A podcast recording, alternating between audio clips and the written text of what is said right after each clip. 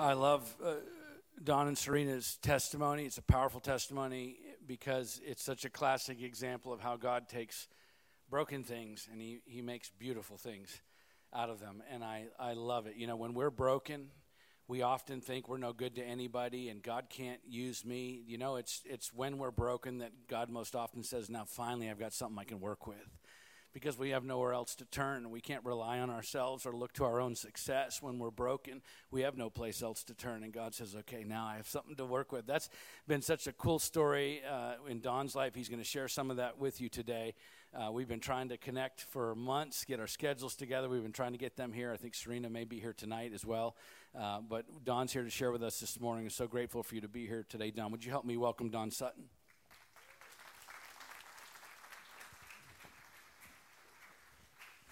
Amen, amen, amen. It is an honor and a privilege. Thank you, Pastor, for the opportunity to share our heart and our passion for Jesus and for missions. Amen. After this I beheld, and lo, a great multitude which no man could number of all nations and kindreds and people and tongues stood before the throne and before the Lamb, clothed with white robes, with palms in their hands, and cried with a loud voice, saying, Salvation to our God which sitteth upon the throne, and unto the Lamb.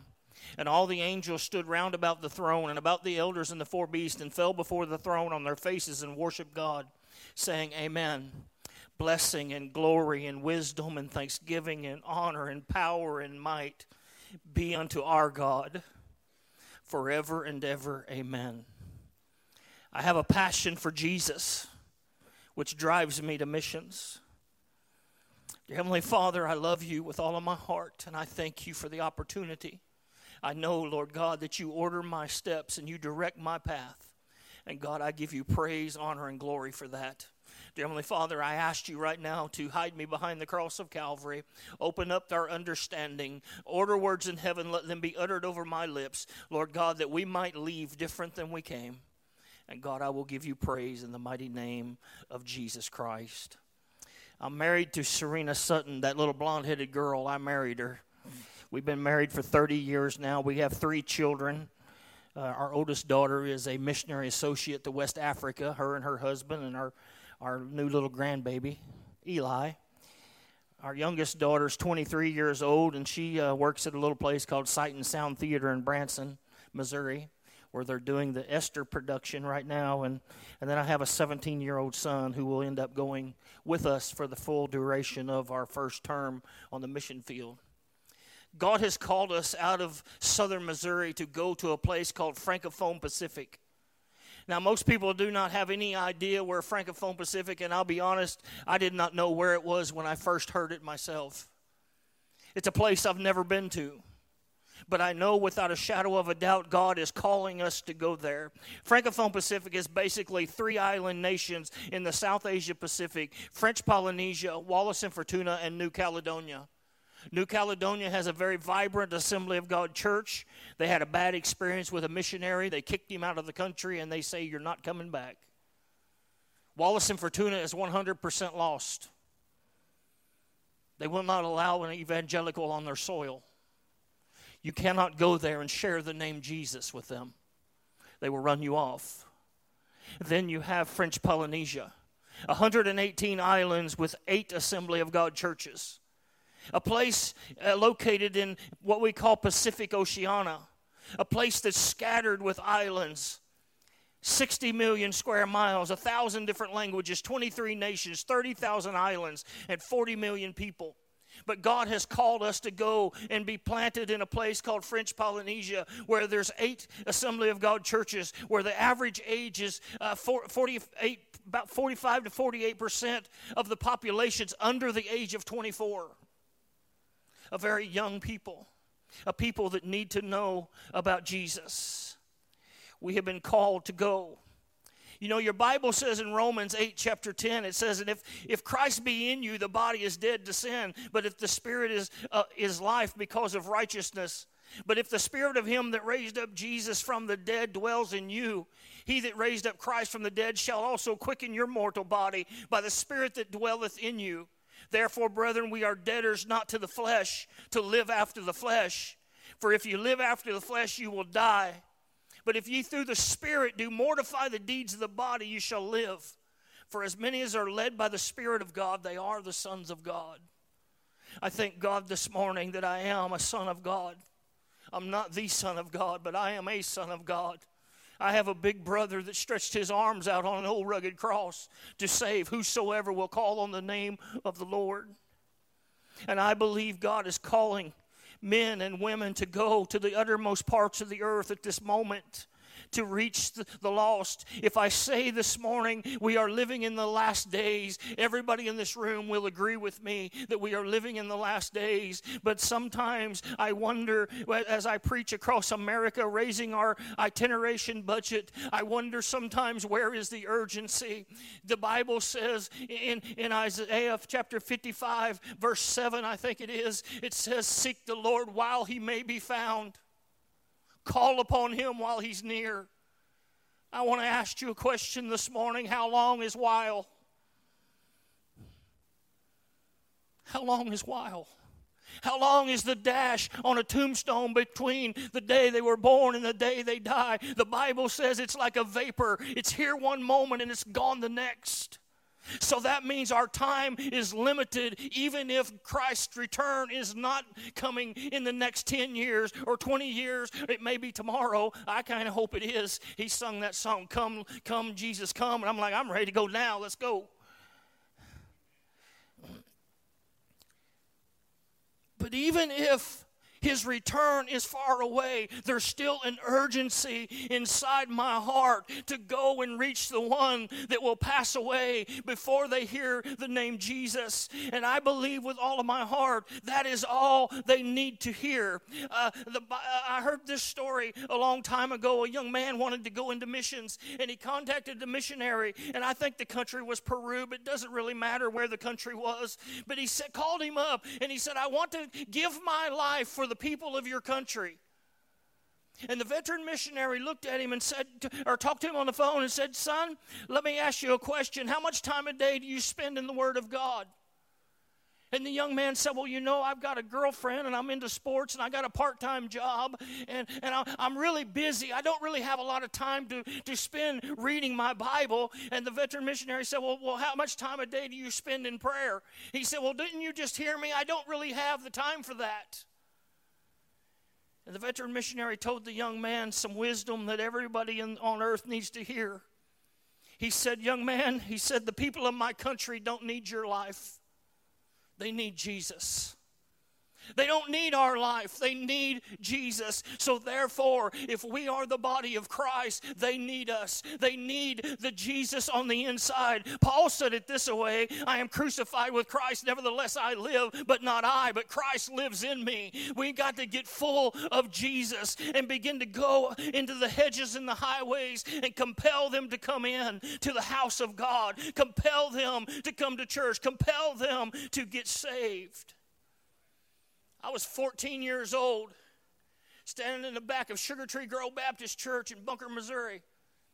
Whenever I heard the gospel for the first time, oh, I heard it all of my life because my mother drugged me to church from the time I was two until then. I had been to church every time the door was open. But at 14 years old, I heard it. At 14 years old, it got my heart. And I gave my life to Jesus. And I can promise you, I was a good kid.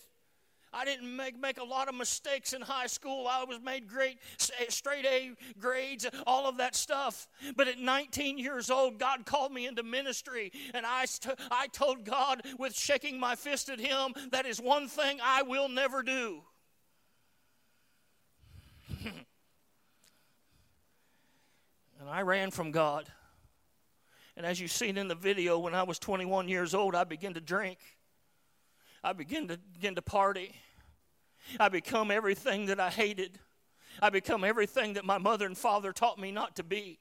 I became a thief. I became a liar. I became a cheat. I became a drunk and an addict at that moment of time in my life. And I had the world by the tail. I was making 200 grand a year. I had my own house, 100 acres, had it all paid for. I had, had the world by the tail. And if you would have looked at me, you would have said, He is the epitome of success in America. He has the American dream. But there was only one problem. I could not find the God that I met at 14 years old. I laid my head on my pillow in my house that was a nice place, believe me. And I laid my head on my pillow, but I could not find peace. I could not find that, that peace that you must have to, to be able to lay down and sleep at night knowing that if I die today, I'll be in the arms of Jesus. And I began to cry out to God. I began to call upon the name of Jesus and I would go home. I'm just going to get real with you this morning. I would go out and get drunk and high and I would come home and I would lay in my house in the bed and I would cry myself to sleep at night. I would beg God to show Himself. I would beg God to come and rescue me out of the mess I was in. People say sometimes, well, they're just a stinking drug addict. Let me tell you something. They are just a person just like you and they're just like me and they just get caught up in something that they can't get uh, release from on their own, and they need a power bigger than them to help them. And I remember calling on God for uh, six months, and He never answered. I thought I'd be lost forever. And I changed my prayer one night, and this is what I said. I had girls all around me. That wasn't the deal. But I said, God, if you have somebody for me to marry, if you have somebody that can get me out of this mess, help me get out of this mess, send them to me. And I don't tell this very often because I don't want people looking down at my wife. But at a party one night, this blonde headed girl walks in the door, walks up to me, sits down on the, on the chair over there in the corner. She's not drinking, she's not partying, she's not nothing. And my cousin says, Don, ask her out. And this is what I said to my cousin I said, Serena's a good girl. She needs to go home. She don't need messed up in this junk. I know her. She needs to go home. And my cousin kept begging and begging until finally, in my drunken state of stupor, walked over and I said, Hey, you want to go out? And she said, Yes. She got up and walked out the door.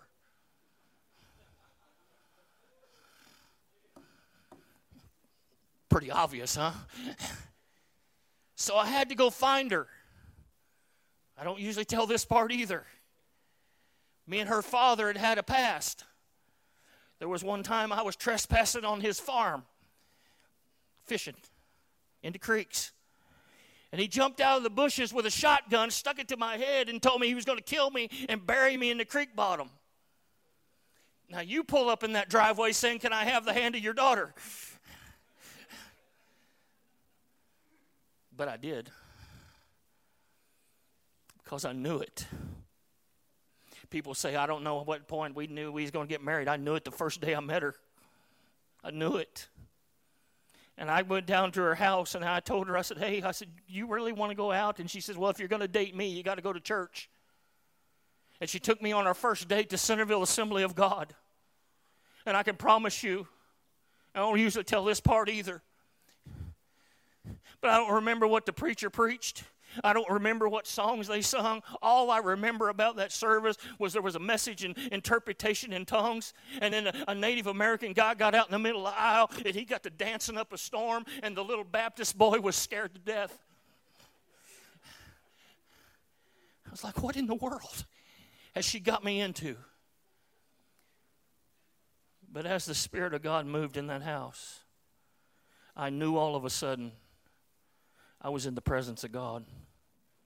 And I found myself in an altar that day, and I cried a pool of tears about that big around.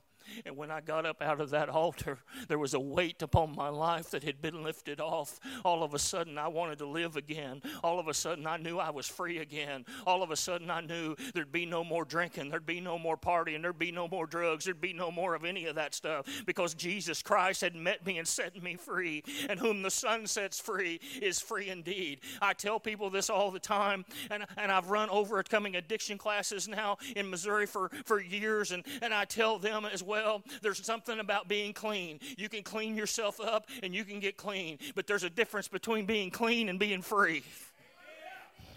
There's a difference between being clean and being free. I have people tell me all the time, Donald, uh, I'm, I'm, I'm, I'm so many months clean, so many this clean, so many that clean. I don't know when the last time I drank. I know when I came into church 30 years ago, the second week of May, is when I found myself in an altar. So it was somewhere around then, but I've been free ever since that day.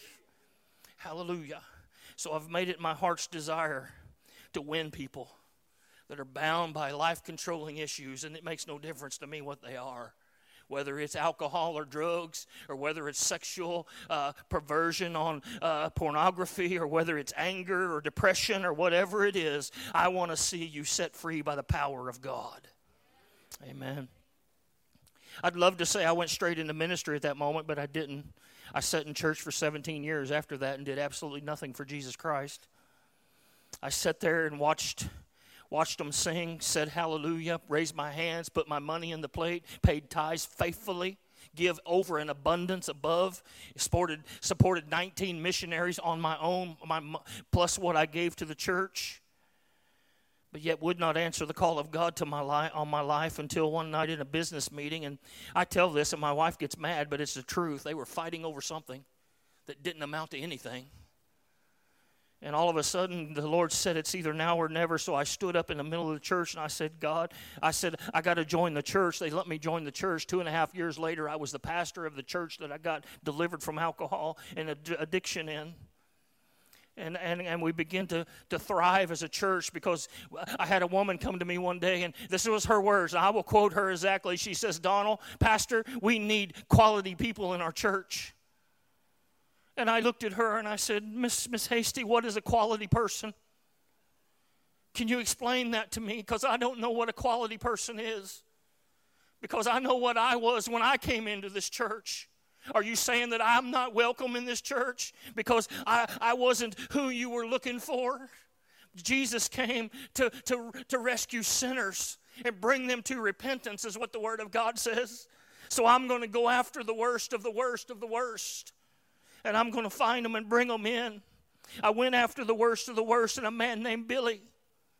He would come into my overcoming addiction class, and he was just playing games with God. So I took it upon myself every day to begin to call his name before heaven.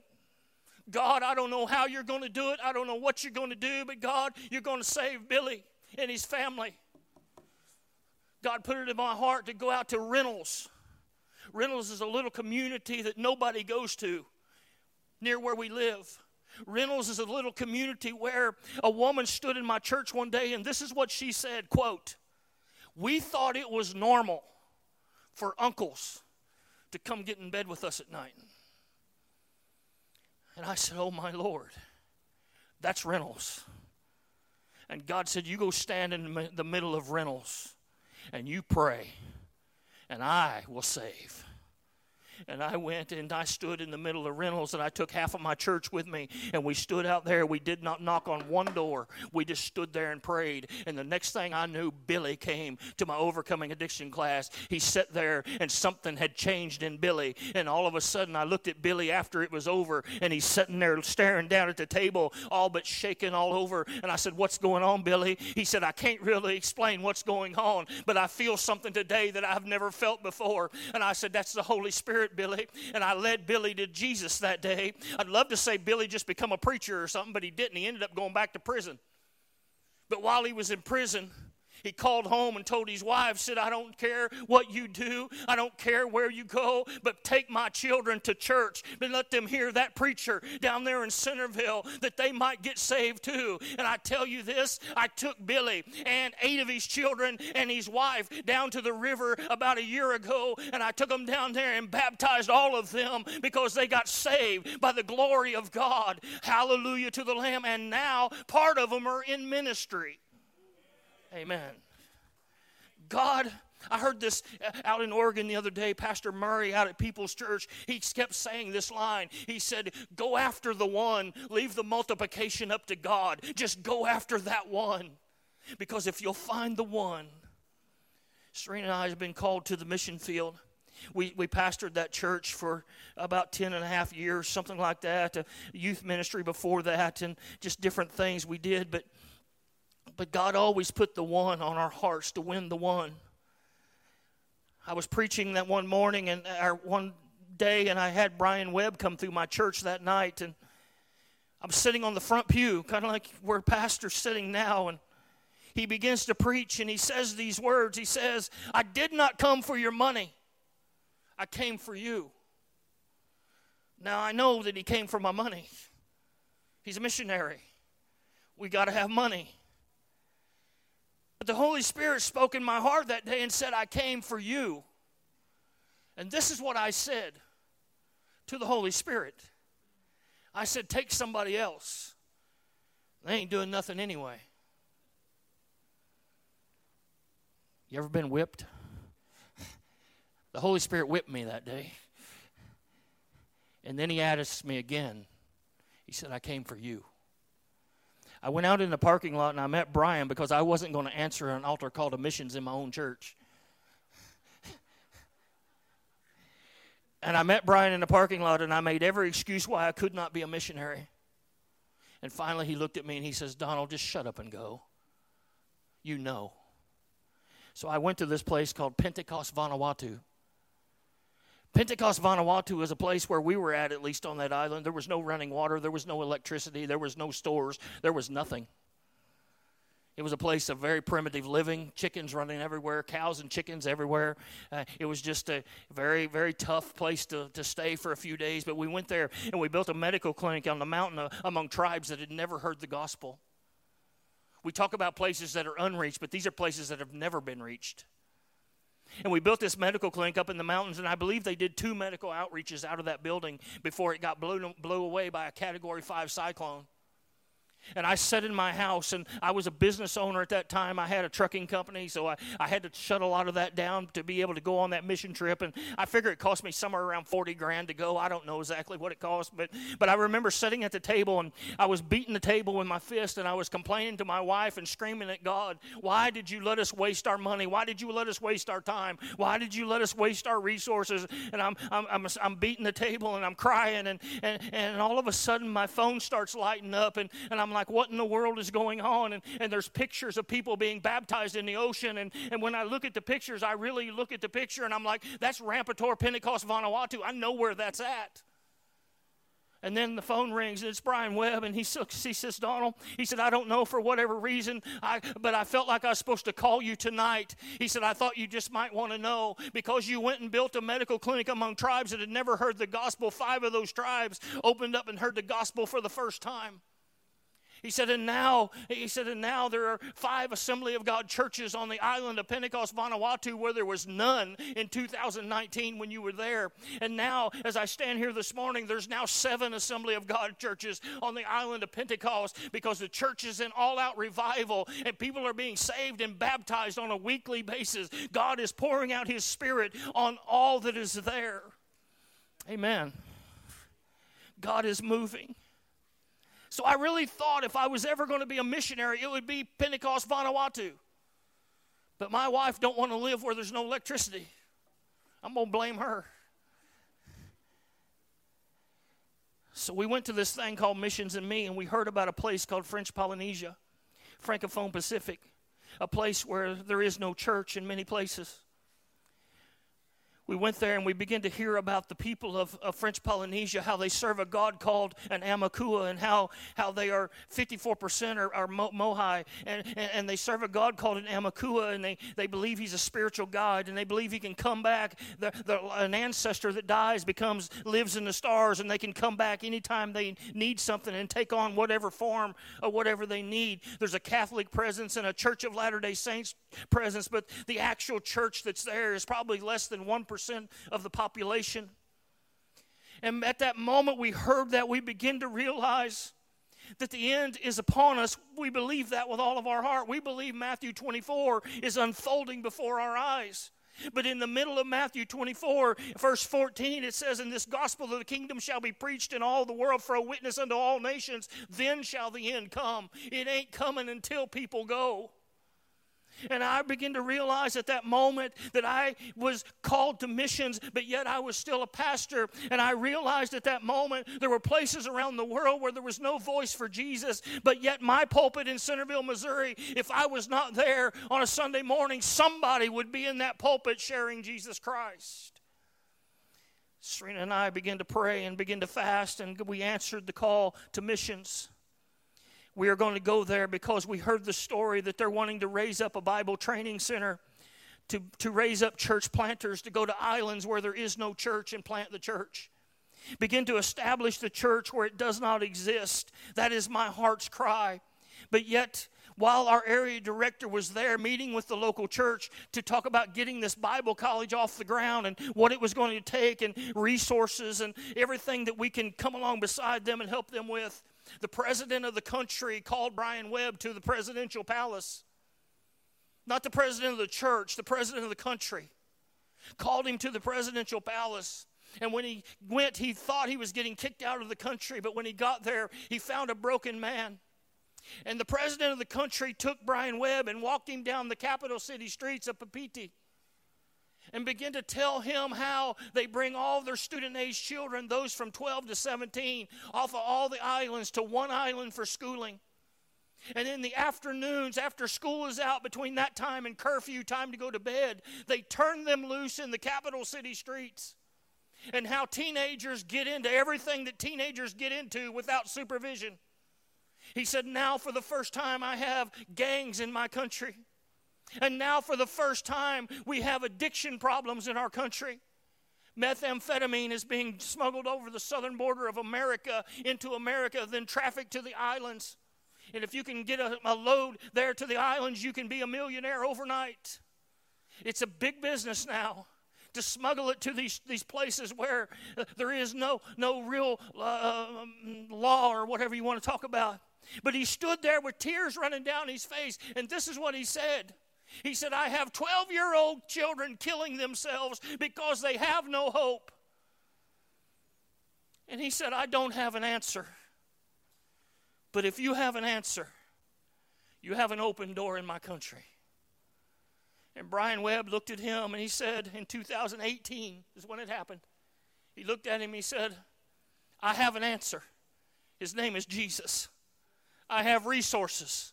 I just don't have a missionary. And he called, God called me, he called Serena, he called the Mullen family, and he called the Loper family. And we're going to go there and we're going to build the church. We're going to go there and we're going to reach these kids for the glory of God. We're going to educate them on the dangers of drugs and gangs and build after school programs to tell them another way, the way of Jesus. We're going to go there and watch God begin to eradicate the influence the devil has on that society by preaching the life changing message of Jesus Christ, by loving the unlovable, by going where nobody else will go and sharing the good news of Jesus Christ. But do you know this and understand? It's only good news if we get there in time. We're going to go there and watch God begin to erase, be a part of the restoration that only Jesus Christ can bring. I'm glad this morning that God erases past. I'm glad this morning. I sat in church 17, I said 13 this morning. It was 17 years. I sat in church and I thought my past disqualified me from being a pastor and disqualified me from being in ministry. And now I'm finding my past is the very thing that God is using to help me win people for the glory of God. You see, I believe that, that we, we got to become uh, adequate witnesses for Christ. And I believe we cannot do that without getting full of Jesus. I think it's time to read our Bible. I think it's time to pray like we've never prayed before. I think we need to get full of Christ. I think we need to be able to give an adequate explanation of who He is. 39, uh, 3.9 billion people on the face of the earth have never had an adequate explanation of who Jesus is. It's time that we, the church, begin to be able to give an adequate explanation. I read a statistic the other day the biggest percentage of the church will never lead anybody to Christ. I thought, how sad that our life's goal is not to win the lost, it's just to be happy. I've learned long time ago that I did not need to be happy. I need to hear, Well done, thou good and faithful servant we cannot give an adequate explanation and we cannot be an adequate witness if we cannot be able to give an adequate demonstration of who Jesus is. I've learned that there is a power that's greater than me. The Bible says it this way for the kingdom of God is not in word, but it's in power. It's in power. I remember when a little girl, seven years old, my wife calls me and says, Hey, Rebecca broke her arm. I was in Vail, Colorado. I drove straight through and got home. And when I got home, there I found this little girl with her arm taped right here. And she looked at me and she said, Daddy, I've been talking to Jesus, and he says, You take this off of me, I'll be okay. Dr. Marty, the surgeon, had already told us is going to take three surgeries pins, plates, screws to put her arm back together. As she grew, they'd have to take plates out, put different plates back in. It was so messed up. And I took her to surgery. And as I took her to surgery in the back seat of the truck, she kept saying, I've been talking to Jesus, and he says, If you'll take this off of me, I'll be okay. We got to the surgery, and she looked at the surgeon, and she said the exact same words. And he looked at her like a monkey looking at a math problem. Because here's this little kid, and she's she's adamant. He took, went and looked at x rays. Long story short, he came over there and unwrapped her. He said, I'm going to prove to her it's broke. He looked at her. He said, Straighten out your arm. And she went, Boom.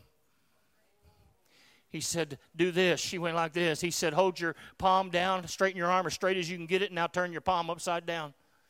Can't do it if your arm's broke. And she goes,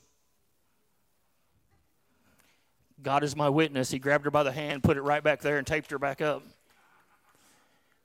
He went and looked at x rays. He come back, and this time he didn't go to her. He came to me. He stood right in my face like this. And please don't do that because that bothers me. I'm not sanctified yet. And this is what he said He said, I can't explain it. Sometimes God just heals people. Now remember, she's still taped up. We take her outside. He sends us home. We take her outside. We buckle up her, buckle her up in the truck. There she sits, still taped up. And from the back seat, as I started the truck, put it in reverse from the back seat, I heard one more time the exact same word she said every time Daddy, I've been talking to Jesus, and he says, if you'll take this off of me, I'll be okay.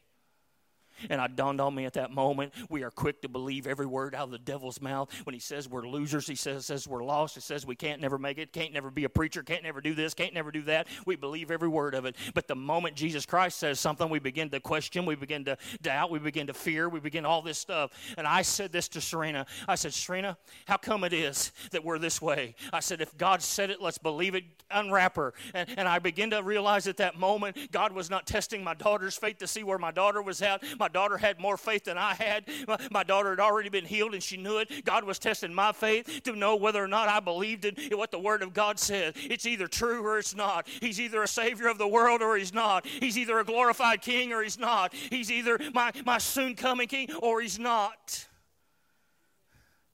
I was there when I walked into the hospital and the Rafa, a little Muslim doctor, looked at me and said, Hey, your dad's dead. My dad was 1,400 feet underground in the lead mines when he fell over. Both arteries stopped up to his brain. My daddy was a chronic smoker, three packs a day, plus the, plus the lead mines. and Rafa says he's dead. They, they got him to surface, took 45 minutes. The ambulance didn't show up. They threw him in the back of a Chevy pickup, drove him to the hospital. When they got there, they found a slight pulse on his left arm, so they put him in a helicopter and flew him to Barnes Jewish in St. Louis, Missouri. And whenever I walked in, I met Rafa, the little Muslim Iranian doctor, and he says, Your dad's dead.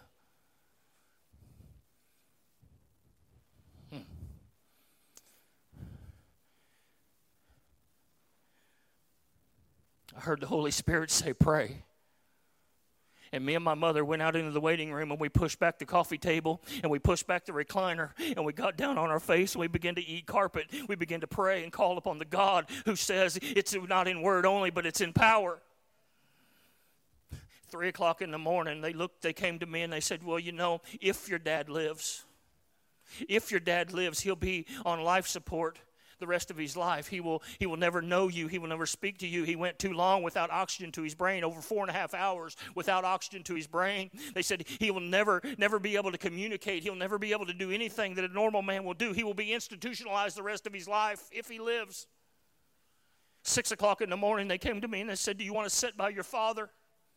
And I said, Yes and I went into that intensive care unit and I walked by bay number one and I walked by bay number two and I got to the one that said Leonard Sutton on it and I pushed the curtain back and stepped inside. There was a nurse in the corner and there laid my father, had 12 IV machines around him, wires and tubes and all kinds of stuff going in him. And the best that he could do, whenever I stepped inside, his eyes popped open. Whenever I looked at him, I, I kind of glanced at the nurse and turned back and looked at him. He said these words. He said, How are you? You doing, son?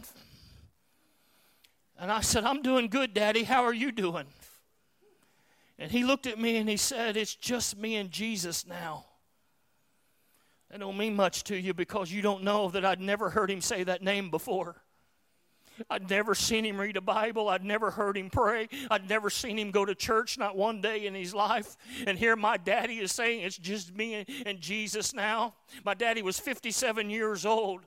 I flew out here last, uh, earlier last week, but uh, right before I flew out here, I went and sat on my daddy's couch because my daddy's still alive. He's now 84 years old, and he has one desire in life, and that is to love his God with all of his heart, mind, soul, and body. My daddy said that day, It's just me and Jesus now, and it's just been him and Jesus ever since. He loves God with all of his heart. Why do I tell you that story? Because while I was on my face praying, evidently Jesus was in there saving my father. Evidently, evidently, while I was praying, Jesus was healing my father because my daddy does not have one ounce, not one percent of brain damage, going four and a half hours without oxygen to his brain. That's the God that I serve. That's the God that wants to, woo, come on.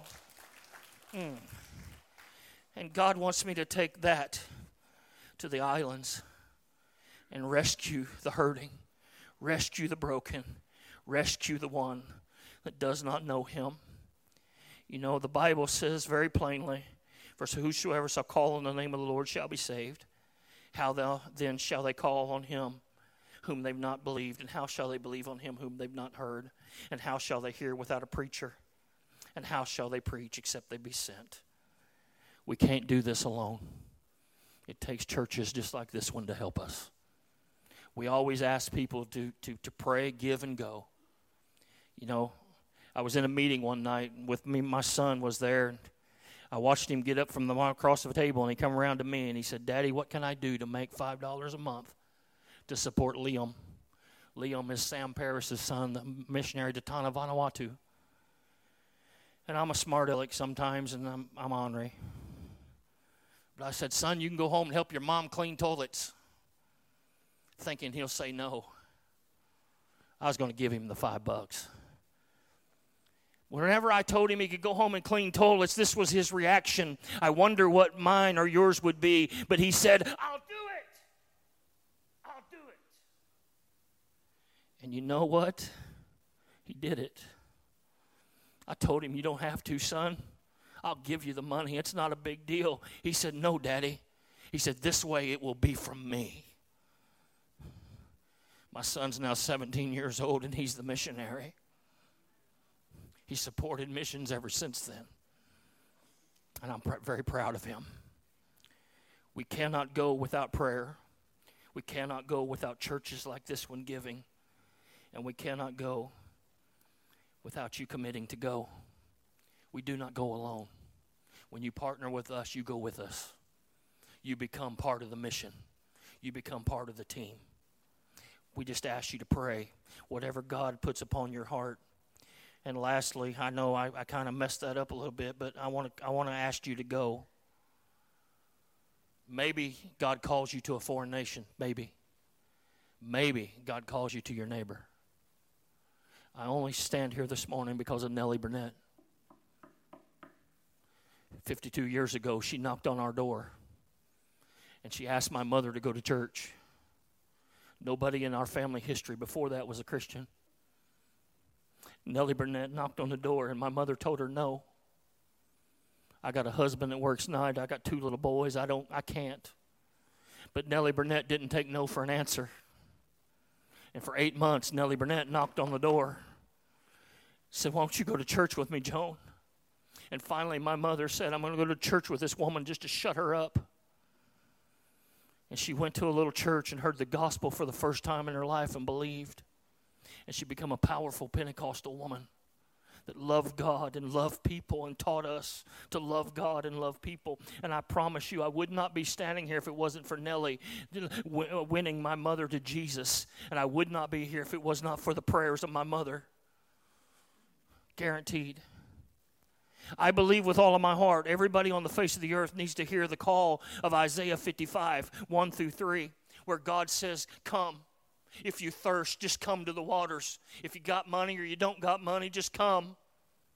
He says down there, verse 6 Seek the world while he may be found. I don't know what you have need of this morning.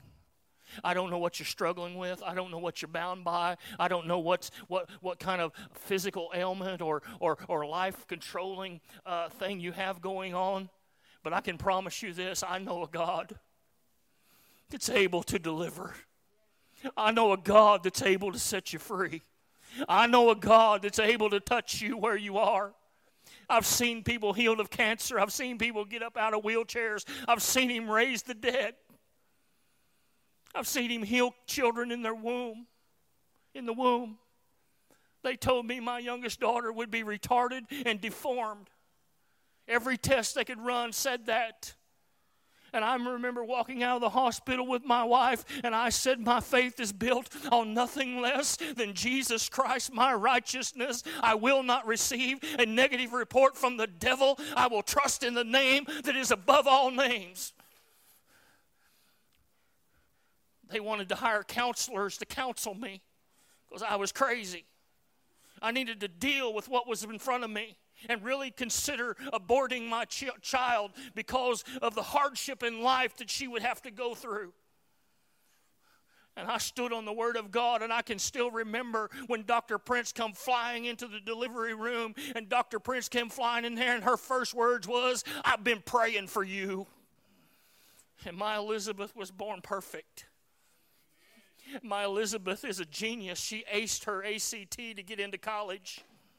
My Elizabeth reads 800 words a minute with a 90% retention rate. She is a absolute, she's too smart for her own good. But I think God just did that to kick the teeth into the devil. Amen.